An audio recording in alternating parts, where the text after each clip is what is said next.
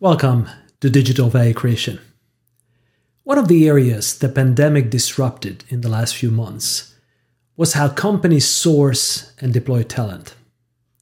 It is true in most industries with remote work, but especially in growing sectors like digital technology. Access to talent in the crisis is more critical than access to capital, which is still widely available. There are global trends emerging that may permanently shift how we work. I call this the new digital labor arbitrage. Here's what's happening. Think about it. All of us just took an equivalent of a master's degree in remote work and digital collaboration. There has never been such a global scale experiment of an alternative business operating model. We proved that remote work well works. And this forced social experiment gave us clues on how businesses may transform in the future.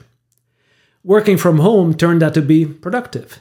It saved companies a lot of money and provided some people better work life balance.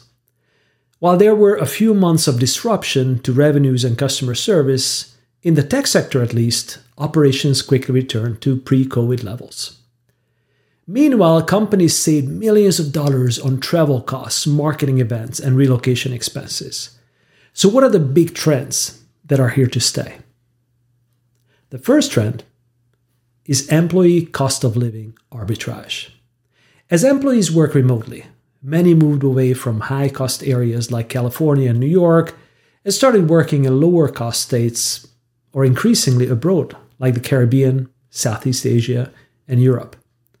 Countries from the Barbados through Mexico, Germany, Portugal, Estonia, Thailand all offer digital workers special visas for a year or more. Zoom sessions from Cancun? Not a problem. The cost of living difference can be substantial. Sometimes companies consent to such a move, and there can be labor costs and tax advantages for the employers as well. And other Tech companies like Facebook banned employees based in California to work from lower cost areas. Regardless, the practice, I believe, will continue. The economics are just too compelling, and no one is going back to the office for months or years anyway. I believe companies will eventually meet their workers halfway. For example, a software engineer may move from San Francisco to the Caribbean or South Europe, save 60% of cost of living, in exchange for taking a smaller cut in salaries. The companies can save 20 to 40% on labor costs, taxes, and benefits. The second trend is the opposite of the previous play. Companies hire employees with hot skills abroad, like in Asia or Eastern Europe, without having to open offices there or get work visas for these workers in the US. The companies will save 40 60% of labor costs and many countries have lower taxes for employees working for a foreign business. So employees win as well. Also, these employees may not have to pay, pay US income taxes since they are not residing in America.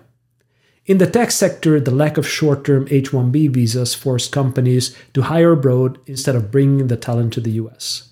Since everyone is remote, there is no point moving there anyway. Hiring remote workers abroad is financially the most compelling labor strategy for hard to find talent. The third trend is the emergence of remote only companies. Many tech businesses close physical offices anyway. This massively expands their ability to attract talent from a much wider pool of programmers, marketing experts, or other roles, especially if the company is based in highly competitive labor markets. The cost arbitrage between California or New York and a Midwest city can be 50 to 60% for the companies.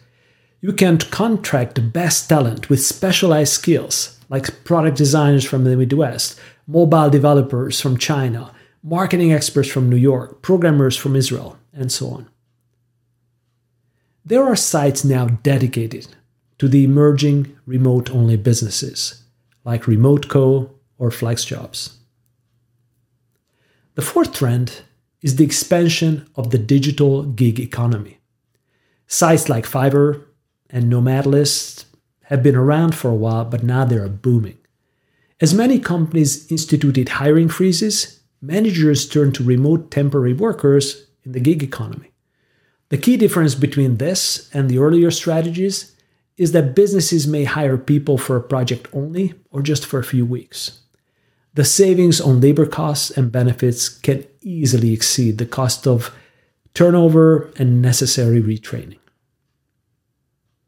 And the fifth and last trend I noticed is the disappearance of expats or internal transfers of executives. The historical model of moving senior managers to remote or foreign locations as expats is likely ending.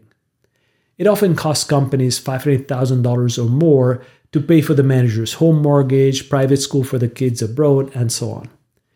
Now they will be Zoom expats. And this will result in 100% savings for the businesses. I heard from investors and a few companies that these strategies are definitely picking up steam. The savings can easily be in the tens of millions for a larger business. And when it comes to keeping talent happy, and getting new talent on board, these trends can become a massive competitive advantage. Talk soon.